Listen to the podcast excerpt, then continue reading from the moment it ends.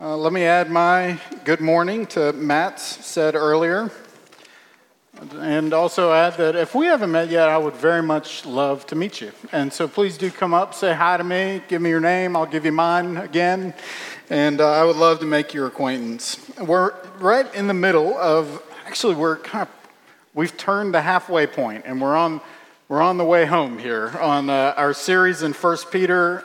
This morning we find ourselves in the middle of chapter 3, and as we get into it, I think it's important to just acknowledge that Peter's teachings to us in this letter have gotten kind of raw lately.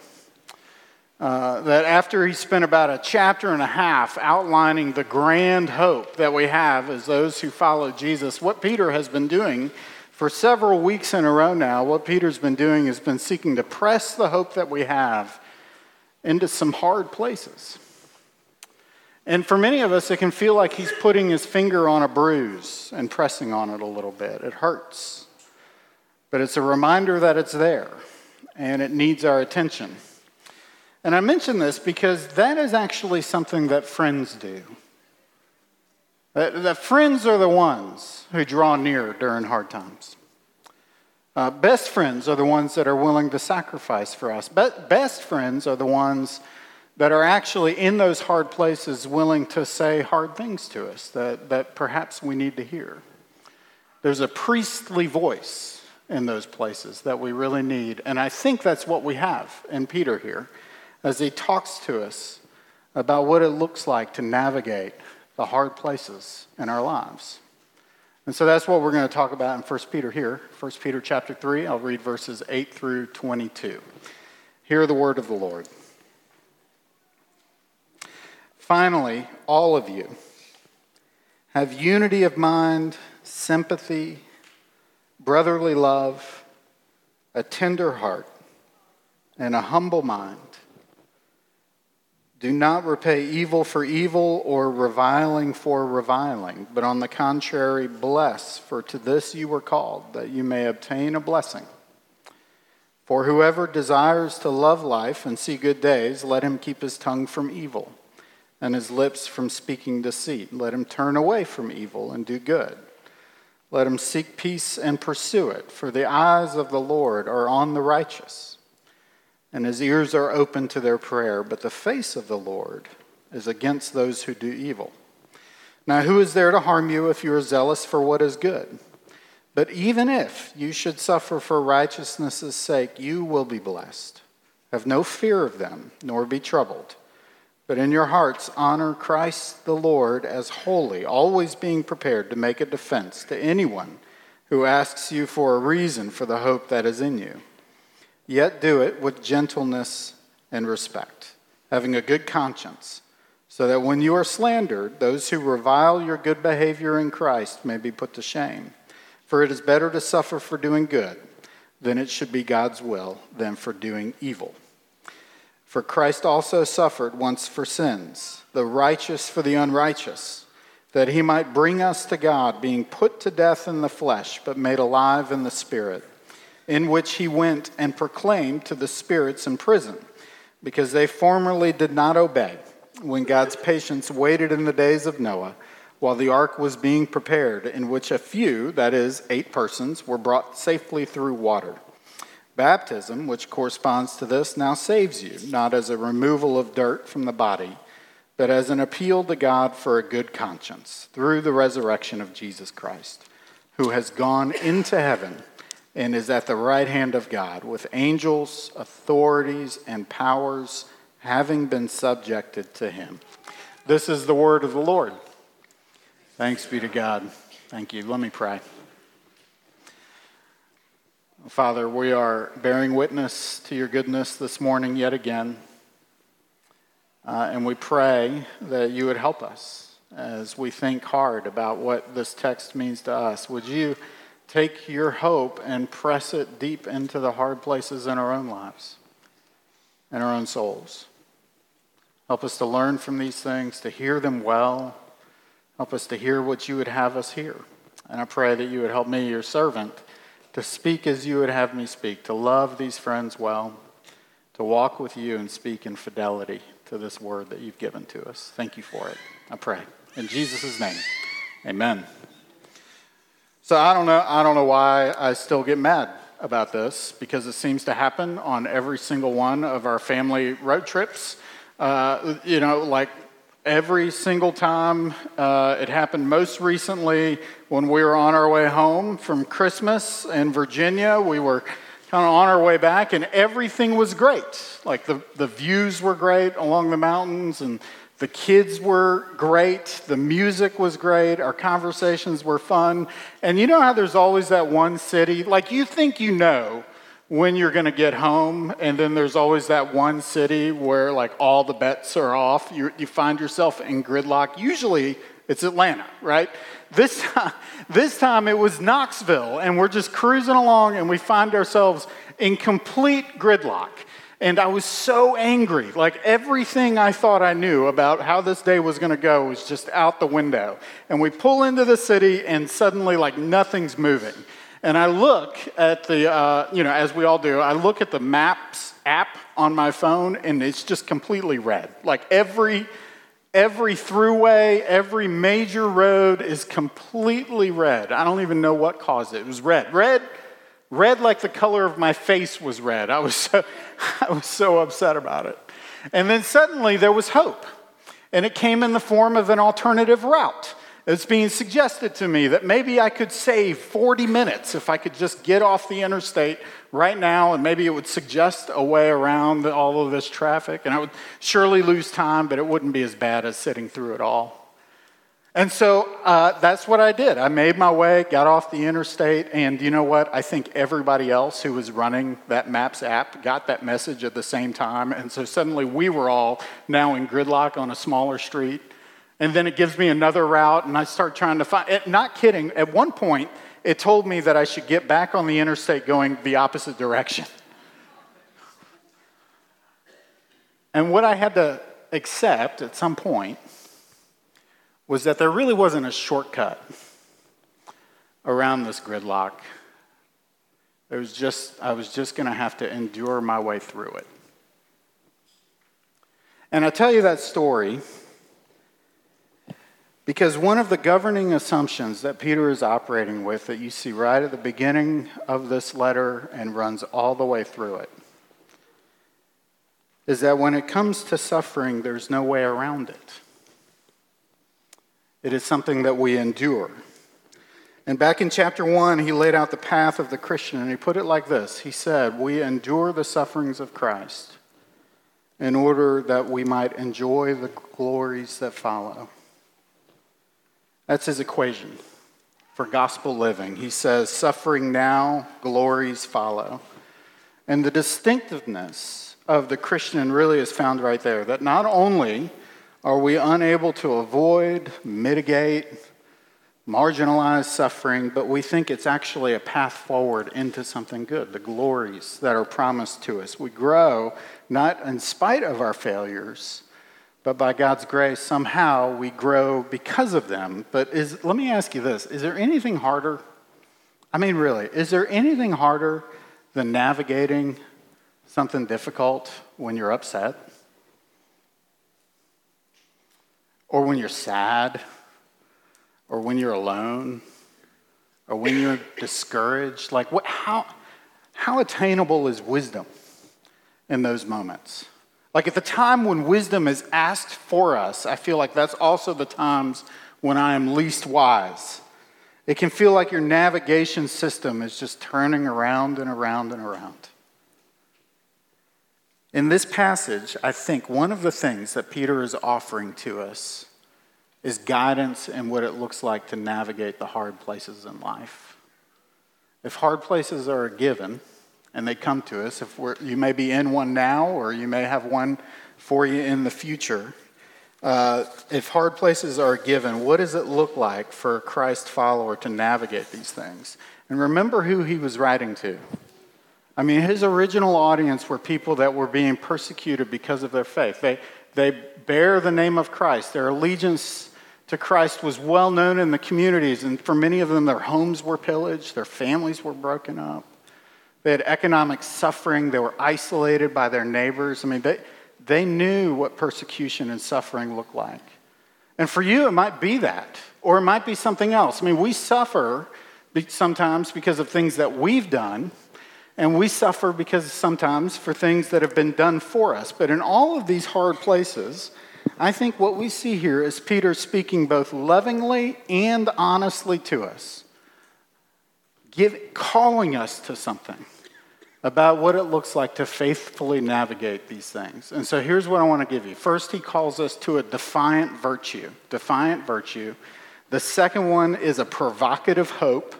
Defiant virtue, provocative hope, and settled confidence, okay? Defiant virtue, provocative hope, settled confidence. First, let's talk about defiant virtue. I'm really looking at that first paragraph in the text, verses 8 through 12. He calls us to hold on to certain godly virtues that he puts in front of us, that we hold dear to these things as Christians. Look at verse 8. All of you have unity of mind, sympathy, brotherly love, a tender heart, and a humble mind. Now, before we try to internalize this, let me ask you to just step back and imagine for a minute what it would be like to a community, to belong to a community of people that was completely composed of these things. Like that just sounds wonderful. Wonderful to be a part of a group of people who are deeply sympathetic with each other, that love each other, that's characterized by deep unity, and that stands in humility before each other. That really sounds wonderful, and I will have you know that this list of virtues that Peter gives to us is really common in these epistles that were given to the early church. You found a list very similar to this in Ephesians and Romans and Colossians and 1 Thessalonians, and it's easy to look at that and say, well, those are obviously godly virtues, right? Those are things we should aspire to. But what makes them defiant virtues? Well, I would say that the reason for that is because these aren't virtues that we're just called to give one another as people in the church, although that's really important. But these are ways that God calls us to treat everybody. People that seek your good and people that seek your harm. And what's the temptation that we have when we come face to face with somebody that's trying to seek our harm? There's a cycle of conflict that I would say is common if any conflict is to last a while. I was talking about this with Jeff earlier this week, and he pointed me to the writings of somebody named Sue Jones. You may have heard her name. She's a marriage therapist who's really helpful. But she has several names for a cycle of conflict that she'll see happen in a marriage over time. She calls it the protest. She likes dancing. She has names for dances, but she calls it the protest polka, where people are kind of lobbing protest grenades against each other, or the find the bad guy dance. But the one that grabbed me was the attack dance. And I think attack is really what we're talking about, where somebody attacks you, and the impulse, like the instinct that we have, is to simply attack back. It's like when we suffer harm, it's almost like somebody mails an invitation to our house that says it's time now to take the gloves off. And that's why verse 9 is so important here, because Peter tells us that we're to be a people that break that cycle of conflict, that we step outside of it. He says, do not repay evil for evil or reviling for reviling, but on the contrary, we bless. Now, that central point is the reason Peter goes on to quote Psalm 34 again. You may have noticed that Peter has been quoting Psalm 34 for the past several weeks now. I think I probably should have had it memorized by now. But he says, look at verse 11, let him turn away from evil and do good. Let him seek peace and pursue it. That's what defiant virtue is. It is the resolute pursuit of peace, whatever the circumstances. And that's the call we're given. Now, what's the obvious question at this point? An obvious question is how? Like, I think anybody that would look at this and take it seriously, it has to ask the question, how in the world am I going to do this? Because to say this is counterintuitive really is putting it mildly. And also, when we look at these virtues, often what suffering does to us is it exposes the ways we're all weak in these areas. Like in suffering, our tender hearts become tougher. Suffering can cause us to fragment. Suffering can expose all the ways that we're not humble. So what are we to do with this? Well, I would say that the good news is that we're not left alone to deal with this call that he puts on us. I mean, we can't talk about any list of godly virtues or responding to any call to cultivate virtue in our life without also talking about the role of the Holy Spirit that's given to us. Because you know what the Holy Spirit's job is? One of his jobs is to make us look more and more like Jesus. That when we come to faith, he is at work in the hardest places, in the places where we hurt the most. And he is turning us into this picture of Jesus that we have here. And so I would just tell you, I think it's important that we pray over these things, that we go have conversations with the Holy Spirit and ask him, make me more like Jesus, bend my instincts toward this call. That he is building these responses into our internal wiring. That's what he's up to. And he gives us the Holy Spirit to help us, but it's also important to see that I think that he gives us each other. It's really telling to me that this is not a letter written to an individual person, but it's actually written to a group of people. And it's not just written to a group of people, but it's written to a church. And one of the reasons the church is such a gift to us is that it is building into our lives people to help each other along in the Christian faith. Look, you may be the exception, or you may know of an exception, but I'll tell you, I've never known anyone who became this kind of virtuous through isolated, self-imposed discipline. I mean, that can help, but I don't know anyone. But I tell you, I know a lot of people who became immersed in a community of believers and slowly over time came to more closely resemble what Peter is talking about in this passage. And let me tell you, this is going to lead to some curious responses. Like, when you bless those who persecute you, people are going to wonder about you and what makes you tick. It's going to provoke people to wonder about the hope behind how you live. It is going to build in you a provocative hope. It seems to me that Peter's looking back at a time that he's thinking very clearly, remembering a time when Jesus was preparing his disciples to go out and bear his name in the world. Matthew 10 is the story of that, and it's a wonderful companion passage to this one. He tells them that persecution will come to those who bear his name, and he says, this is what he says. He says, have no fear of them. Do not fear him who can kill the body but cannot kill the soul.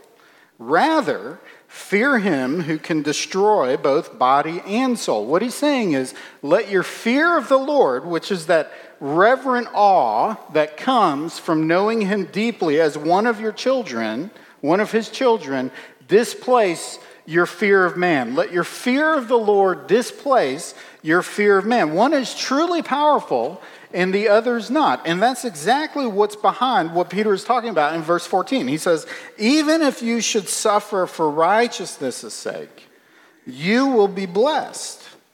Have no fear of them, but in your hearts honor Christ the Lord as holy.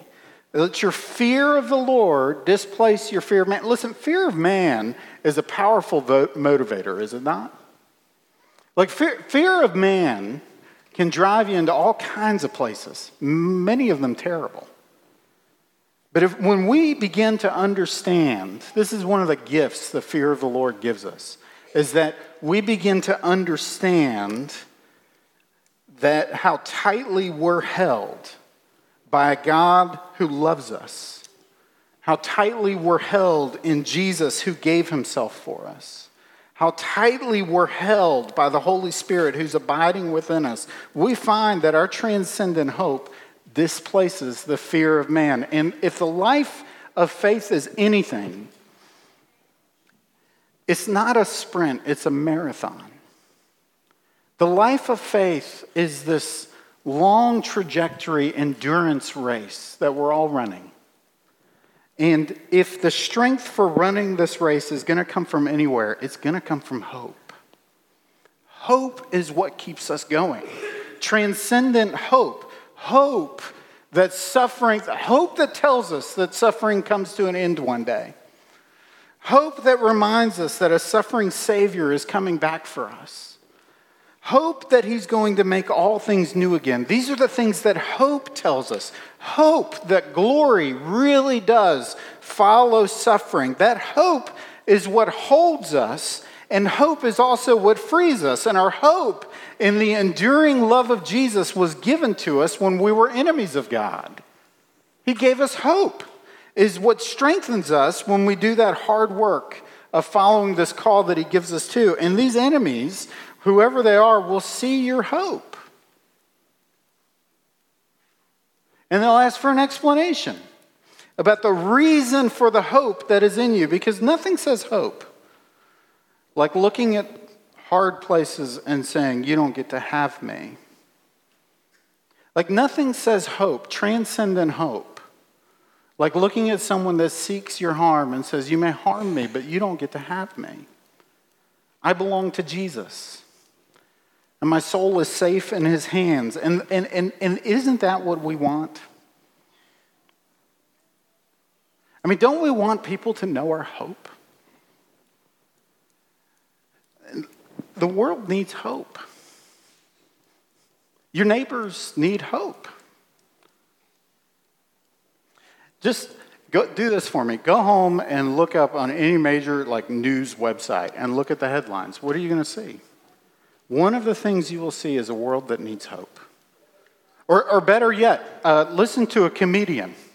Some of my favorite comedians are excellent. They're hilarious at being able to point at common experiences that are troublesome in a hilarious way. That's what they do. But look, those things might make us laugh, but do they help us?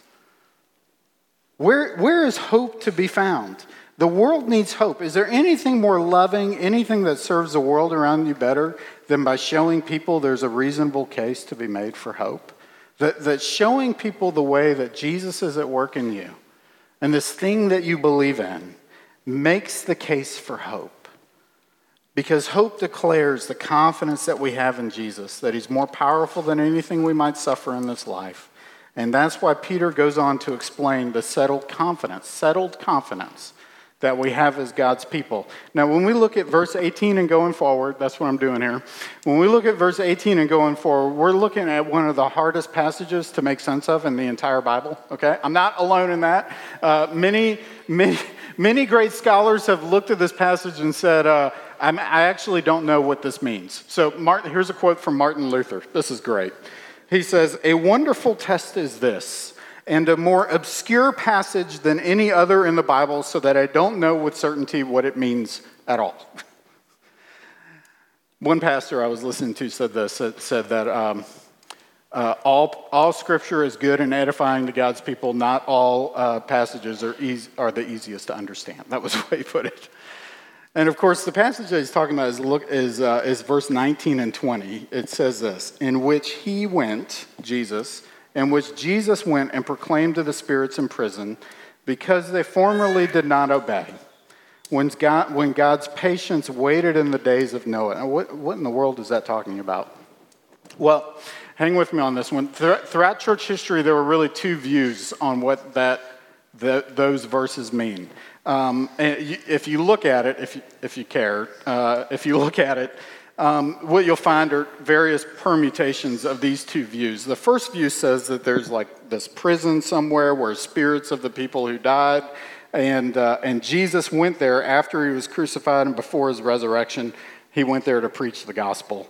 I don't lean toward that view. The second view is this one. This is Augustine's view. It says that the Spirit of Jesus was preaching to the people through Noah in the time leading up to the flood.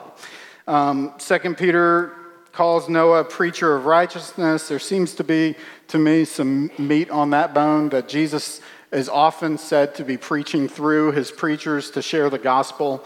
But I don't want to presume that I can be any more firm on this than anybody else is. But the point that Peter's making in this passage, he's making several, and I just want to name one before you. He's drawing a timeline for us. Look at back at verse 18. For Christ also suffered once for sins, the righteous for the unrighteous, that he might bring us to God. That is a picture of the substitutionary atonement that Jesus offers. He's saying that the means by which we know God is through the suffering of another that went before us. The righteous went for the unrighteous, and that by Christ's death, our unrighteous selves are made righteous by the faith that he gives us.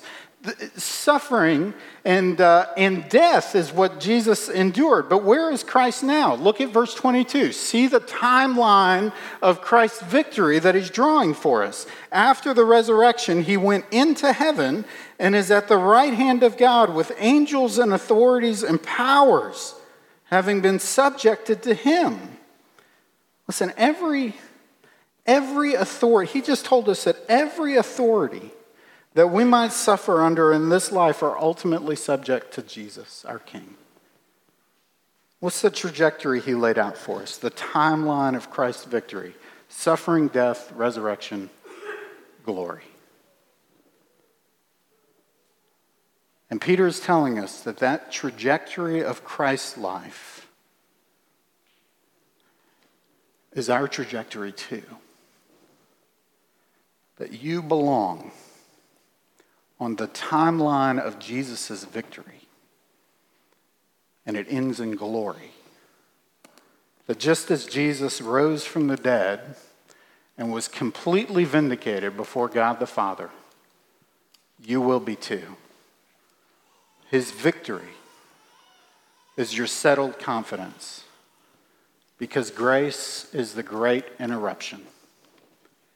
That if you belong to Jesus, it's because his grace interrupted the trajectory of your life. That he saw us dead in our sin, in a cycle of conflict with God himself. And instead of giving us what we deserve, he gave us grace. The righteous for the unrighteous. Listen, you want to see the world change? I know you do.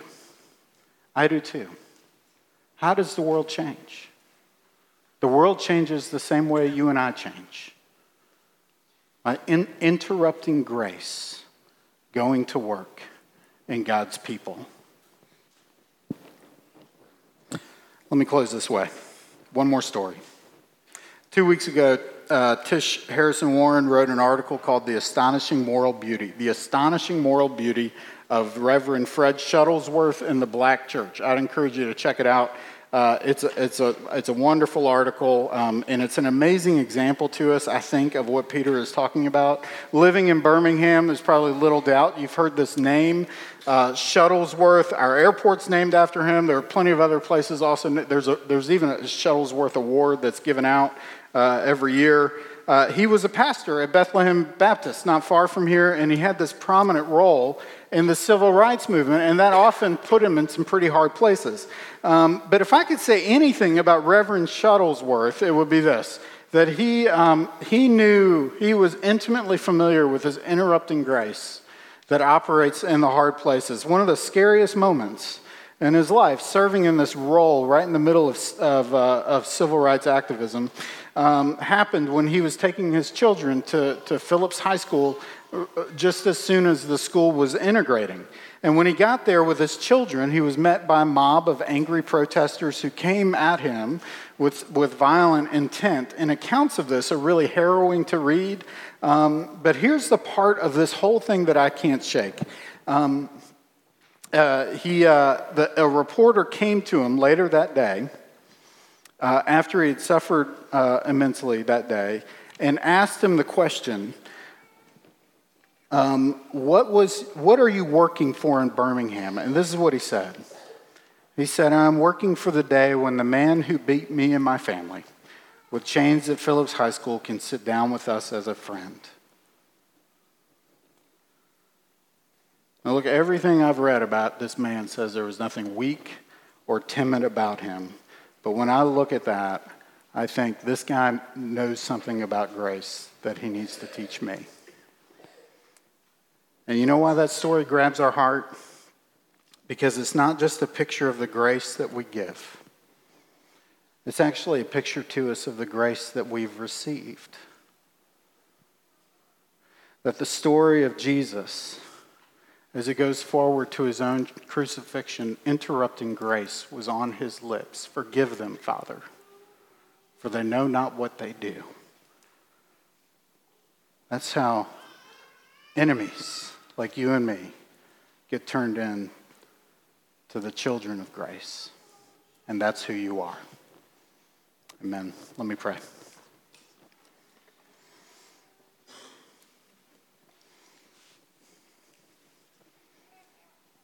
Oh, Father, I pray that you would convince our hearts.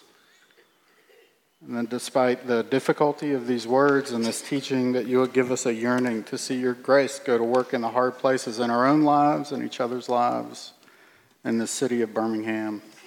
That's what we are asking for. Help us, Father. I pray. In your name, amen.